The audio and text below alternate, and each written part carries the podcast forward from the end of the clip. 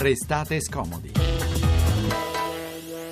affermare quelli che sono i vaccini assolutamente obbligatori per i bambini per l'accesso alle strutture scolastiche. Le tensioni nel governo sono superate. Ma non ci sono mai state di, di tensioni, è un tema su cui stiamo eh, veramente discutendo da mesi.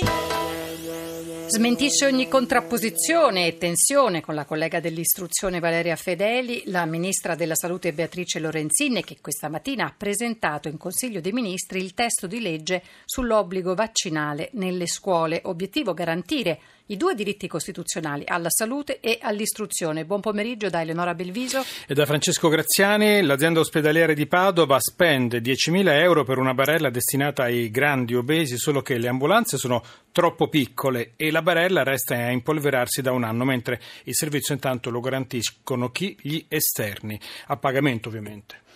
Numeri, Numeri, giusto, toccava a me, 335 699 2949 per i vostri sms, invece eh, la posta elettronica è restate scomodi chiocciolarai.it. E allora i dati sul calo dei vaccini obbligatori insieme al ritorno del morbillo nel nostro paese hanno spinto alcune regioni, prima di tutte l'Emilia Romagna, a dotarsi di leggi che regolano l'accesso ad asili nido e materne ai soli bimbi vaccinati. Questo però è accaduto in ordine sparso, con disposizioni diverse, in assenza di una legge legge nazionale, legge che ieri però è stata annunciata dalla Ministra della Salute. Eh, così la Lorenzina ha presentato il provvedimento in Consiglio dei Ministri, tutti i bambini dovranno essere vaccinati per frequentare asili ma anche scuole dell'obbligo, previsto poi un ampliamento delle vaccinazioni obbligatorie. Un'accelerazione che ieri non era piaciuta alla Ministra della, dell'Istruzione Fedeli preoccupata, aveva detto, che il diritto alla salute potesse contrapporsi e soverchiare un altro diritto costituzionale, quello all'istruzione. Ora la polemica sembra superata, però è importante. Io saluto eh, Ugo De Siervo, professore di diritto costituzionale, già presidente della Corte Costituzionale. Buon pomeriggio. Buonasera. Allora, sembra superata, di fatto qualcuno si chiede come si concilia però eh, il diritto alla salute con il diritto ad andare a scuola, anche di chi magari non vuole essere vaccinato. Eh, ma questo esiste da sempre, questa tensione tra la tutela degli interessi collettivi che sono uh, quelli alla non diffusione di certe malattie, a volte anche estremamente gravi, e possibilmente la libertà del singolo, della singola famiglia in questo caso, di eh, evitare a, a, a, a, bambini i quali abbiano particolari problemi eh, di vaccinarsi obbligatoriamente. Beh, quelli con eh, particolari problemi mi permetta... Eh, appunto, il problema però, come ho già anticipato, sì. il problema è sempre quello di individuare particolari eh, patologie, situazioni eh, mediche, eccetera, che riguardano eh, i piccoli a cui una vaccinazione potrebbe arrecare eh, in via di ipotesi dei danni, dei danni più o meno gravi. Certo, immunodepressi. Il problema della tutela della salute è sempre giocato come tra il diritto dell'interessato ma anche l'interesse della collettività. L'interesse della collettività è un doppio interesse, eh, che, le, eh, che la società non si ammali, cioè che non si diffondono malattie gravi e dall'altra che da tutto ciò non, derivino, non derivi un degrado collettivo, insomma, no? eh, insomma eh, l'igiene, prima le regole di igiene, poi le regole a tutela della salute sono servite nella, nell'Europa moderna, nel mondo moderno, a eliminare, distruggere, ridurre al minimo oh, dei fenomeni patologici che avevano messo a rischio l'esistenza eh, de, delle società eh, contemporanee.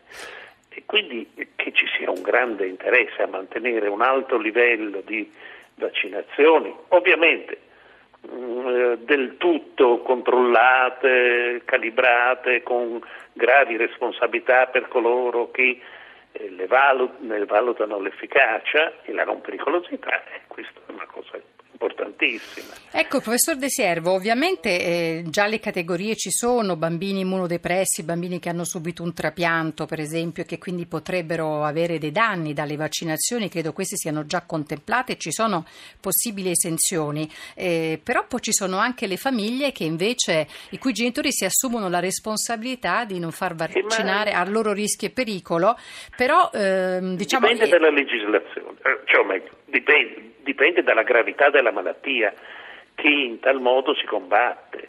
E, mh, qui dipende dal legislatore, cioè il, è il legislatore, eh, attenzione, che può imporre i trattamenti sanitari obbligatori. E allora, eh, tra la peste bubbonica, per dire, scusi, una, una No, cosa così eh, rozza da, per capirci, e eh, l'influenza, eh, beh, c'è un abisso, no?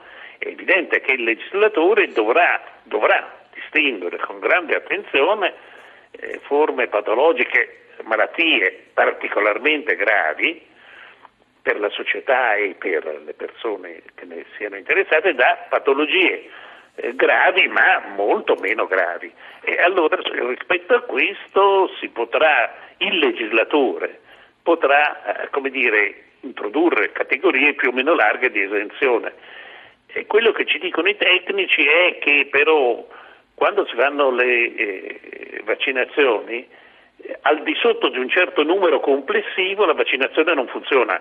Quell'immunità di gregge che ci viene Sì, spiegata più appunto, volte. si può escludere in ipotesi il 5%, non si può escludere il 30%, perché altrimenti, altrimenti è inutile tutto quello che si fa. Professore, lei ha citato il legislatore. Per fare la domanda ora devo usare per due volte la stessa parola, obbligo. Allora, posso dire niente a scuola dell'obbligo se tu non rispetti l'obbligo di vaccinarti? Perché poi... la- Per, per alcune, eh, probabilmente per alcune patologie sì, e, e per altre no, e per altre invece il legislatore dovrà, eh, realisticamente, dovrà nel senso politico, perché le leggi non è che vengono fatte da un'entità sconosciuta, lontana, ma vengono decise dalle assemblee parlamentari eh, sulla base delle proposte dei tecnici e dei ministri competenti o degli assessori competenti a, a seconda di chi è competente in materia. Eh, Insomma, quindi, in- eh, ripeto, una malattia eccezionalmente grave,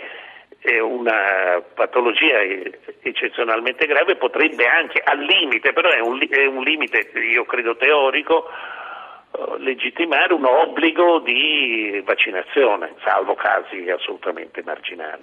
Quindi lei Eh, non... Ma normalmente, ma normalmente le vaccinazioni, le legislazioni che prevedono la vaccinazione prevedono delle categorie abba- abbastanza ampie, diciamo, di derogabilità. Cioè, quindi bisogna abituarsi a discutere in modo un po' meno eh, generale ed entrare più nel merito delle singole scelte.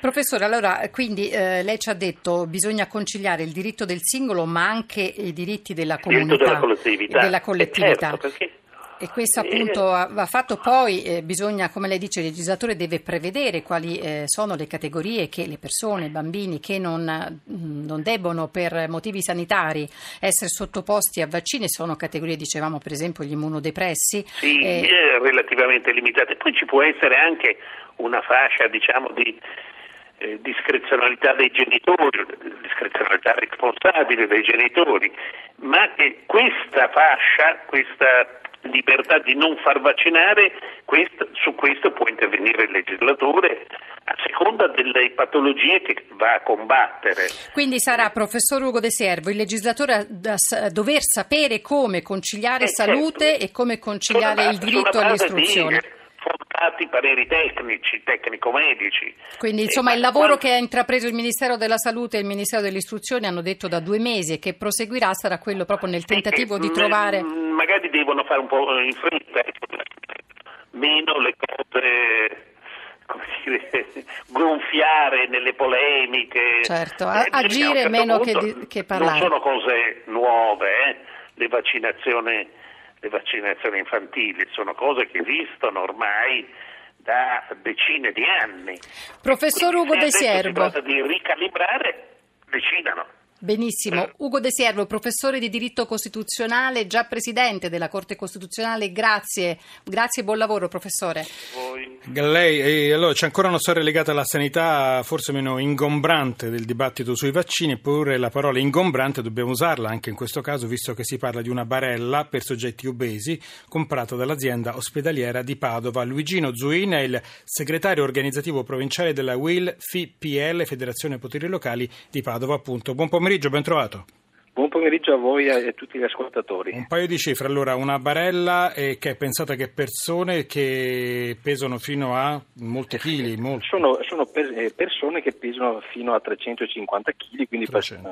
Eh, parliamo, parliamo di, di, persone bariatriche, parliamo di, di, un, di un'azienda eh, che ne accoglie verosimilmente più, più, di mille all'anno mille. e che hanno delle necessità specifiche. Allora, già, già, abbiamo qualche cifra, eh, circa mille persone che ogni anno eh, transitano dall'azienda ospedaliera di Padova, eh, questi obesi, obesi mh, mm, fino a 350 kg porta questa barella. E l'altro numero che dobbiamo dare è il costo di questa barella. Il costo è un costo importante, il costo è circa 10.000 euro. Allora, eh, 10.000 euro per trasportare queste, queste persone. L'azienda compra eh, questa barella che è pensata per entrare e uscire ovviamente dalle ambulanze come tutte quante le barelle che conosciamo. Solo che, che succede?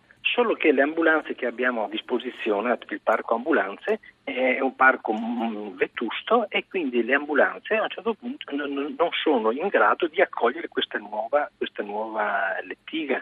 Eh, la morale, questa barella è ferma dal 2015. Oh, eh, la, la, cosa se non fosse seria sarebbe boccacesca perché, perché dovevano contestualmente acquistare anche delle ambulanze e un'ambulanza in particolare doveva avere tutti i requisiti, i presupposti tecnici per, per eh, eh, accogliere questa, questa, particolare barella. Così, così, non è stato ed ecco quindi che, ci troviamo con, con, con, un orpello, ci troviamo con un costo e ci troviamo con un disservizio che devono patire gli utenti che pagano le tasse e i dipendenti, nello specifico i portantini, che sono costretti a svolgere il servizio però utilizzando dei, dei lettini piuttosto che quella barella e utilizzando il doppio del personale per trasportarli nei, nei vari padiglioni delle, dell'azienda ospedaliera. Perché l'abbiamo già detto, eh, comunque lo ribadiamo, l'ospedale è un centro di riferimento per il trattamento dei grandi obesi, quindi da qui la cifra che abbiamo fatto mille, prima, mille persone ogni anno che transitano. Mille, mille persone, pensiamo che l'azienda ospedaliera non è un piccolo, un piccolo ospedale, l'azienda ospedaliera solo, solo per quanto riguarda i dipendenti fra università e ospedalieri parliamo di circa 10.000 dipendenti, okay, l'azienda ospedaliera è hub per molte, per molte specialità, una di, que- una di, queste appunto sono i, i, grandi obesi. Senta, sul mattino di Padova abbiamo letto questo accade perché tutte le ambulanze per il trasporto interno dei malati eh, sono state abbassate per poter passare nel sottopassaggio di collegamento tra le due aree della cittadella sanitaria, una cosa che a noi che non siamo a Padova è sembrata incredibilmente complicata, ma che vuol dire? Vuol dire, vuol dire cioè abbassare un'ambulanza ce ne vuole? Vuol dire che nel corso, sì, infatti eh, per abbassare una, un'ambulanza paradossalmente si spende, si spende, di più circa 10-15 mila euro e, e, si devono togliere gli ammortizzatori per, per, è come guidare un go-kart, quindi si peggiora, si peggiora la, la, la, eh, il, il, mezzo per far transitare l'ambulanza sotto un ponte, un ponte medievale, un ponte medievale che ovviamente eh, era lì presente prima della costruzione dell'ospedale. Forse le ambulanze c'erano però, abbiamo capito. È stata, è stata una, mia, una, mia, battaglia che dura circa vent'anni per convincere che se si va sulla Luna eh, si riesce anche a, a, trovare un'alternativa, un'alternativa che forse arriverà fra poco, non so se avete letto, è, è ricompreso anche nell'articolo eh, del mattino, dove le ambulanze potranno passare non più sotto questo, questo ponte, ma, ma attraverseranno la, la strada che, che, divide l'ospedale, perché di fatto la, l'ospedale è quartato in, in due parti. No? Sì. Allora dovrebbe, eh, le ambulanze dovrebbero passare eh, e aggirare questo ponte. Perché non si è fatto finora? Eh, l'indolenza, l'indolenza, de, de, Beh, indolenza per abbassare le ambulanze non sono stati indolenti però.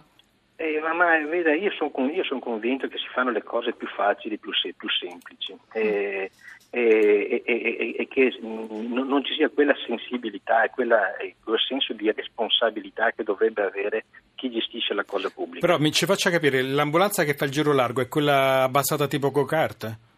Allora, tutte le ambulanze che, che ha a disposizione l'azienda ospedaliera, oltre a essere vecchie e vecchissime, eh, sono, sono, otto, sono tutte abbassate, diversamente non potrebbero, non potrebbero attraversare, attraversare eh, questo ponte. Quindi ammortizzatori non ne parliamo neanche. Certo, tenete, tenete presente che solo, solo, per trasportare gli ammalati nei vari padiglioni, okay, interni o, esterni delle, delle due parti, vengono utilizzati circa 70 operatori sociosanitari che 24 ore su 24 trasportano questi, questi pazienti. Senta, però, però, ci manca ancora un pezzo nella storia. Se mh, la nuova mh, la barella da due anni è ferma, non, nessuno la può usare perché non entra nell'ambulanza, mm. le mille persone come si spostano all'interno dell'ospedale?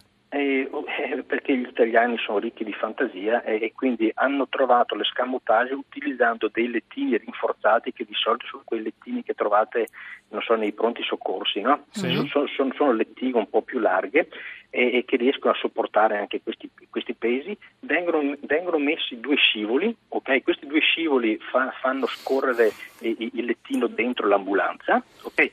E, e, quindi trasportano questo, questo, tipo di paziente in, in questo modo. E, il risultato qual è? Che tu per fare un trasporto del genere non hai più bisogno hai, eh, di due, eh, di due eh, operatori, ma hai bisogno di 3-4 operatori. Questo, questo all'azienda ospedaliera di Padova e ringraziamo Luigino Zuin, segretario organizzativo provinciale della WIL FPL, Federazione Poteri Locali di Padova. Grazie per essere stato con noi, Eleonora. Ora linea al giornale radio, poi sulle strade del giro, a tra poco. Torniamo tra poco. Tra...